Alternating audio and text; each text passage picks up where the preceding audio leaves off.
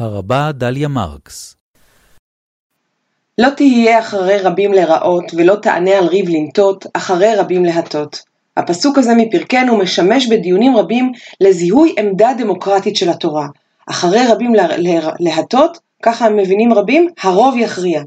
אולם אם נקרא את הפסוק כשלעצמו, הוא אומר בדיוק את ההפך.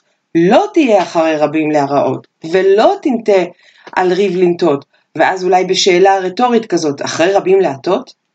התורה שימשה כקר נרחב של חוכמה ואמת, של דעת ותבונה ועמקות ללא סוף.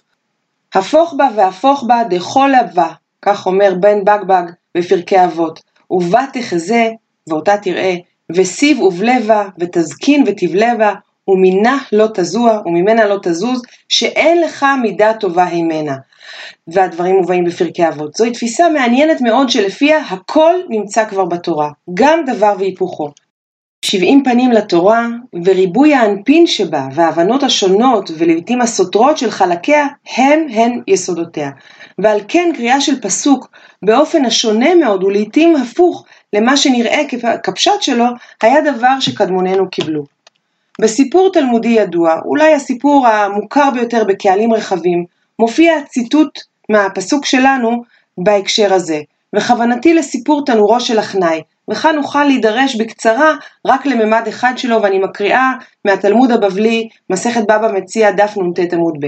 מסופר שם על דיון בבית המדרש של החכמים אודות כשרותו של תנור מסוים, שהם מכנים אותו תנור, תנור של אחניי. החכמים פסקו שהוא טמא, ואילו רבי אליעזר, רבי אליעזר בן אורקנוס טען שהוא כשר, וכך נאמר, באותו היום השיב רבי אליעזר כל תשובות שבעולם ולא קיבלו הימנו. כל הטיעונים ההלכתיים של רבי אליעזר אינם מתקבלים, ולכן הוא מחליט לנקוט בדרך קיצונית יותר. אמר להם, אם הלכה כמותי, חרוב זה יוכיח. נעקר חרוב ממקומו מאה אמה, ואמרי לה, יש אומרים, ארבע מאות אמה. אמרו לו, החכמים, אין מביאים ראיה מן החרוב. זה לא חלק מהדיון בבית המדרש.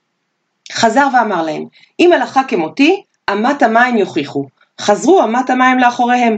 המים שזרמו באמה, כנראה בסמוך לבית המדרש, שינו את הכיוון שלהם באופן פלאי, וזרמו אחור. לכאורה גם זהו טיעון מוחץ, שמראה שהקדוש ברוך הוא מסכים לדעתו של רבי אליעזר, אבל, אמרו לו, אין מביאים ראיה מאמת המים.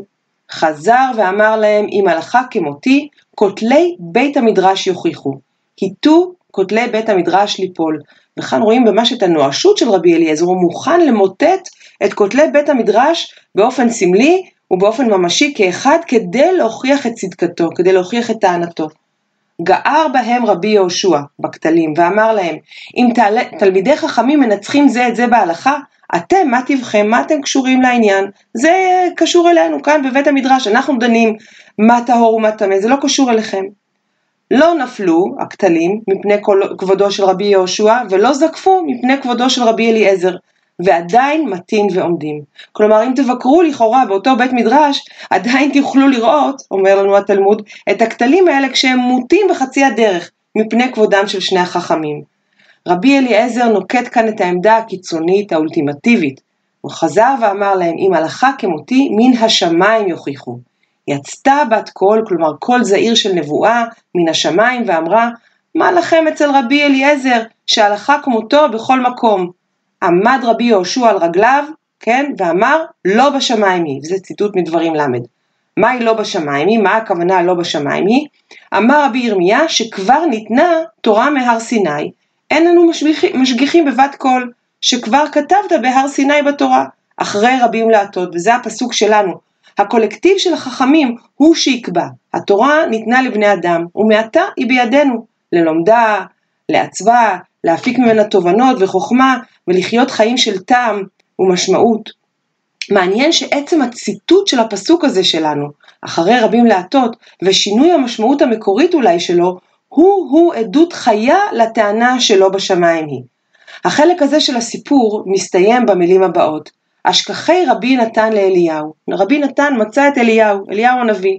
אמר לו, מה יביד קודש הבריחו בהי שעתה? הוא מאוד מתעניין לדעת מה הקדוש ברוך הוא עשה כאשר כל הדרמה הזאת התחוללה בבית המדרש. מה הייתה תגובתו של האל? וכאן באה התשובה המפתיעה של, אליאז, של אליהו הנביא. אמר לו, כה חייך ואמר, ניצחוני בניי, ניצחוני בניי. האל מודה שטענתם של החכמים, של הבנים, גברה עליו, אבל כאב רחמן, וכמחנך אמיתי, הוא מבין שזוהי בדיוק מטרת החינוך. ועל כן הוא אומר, ניצחוני בניי, ניצחוני בניי. זאת עצמאות הלימוד, זאת עצמאות הלומדים, להפיק משמעויות חדשות, והוא אומר את זה בחיוך.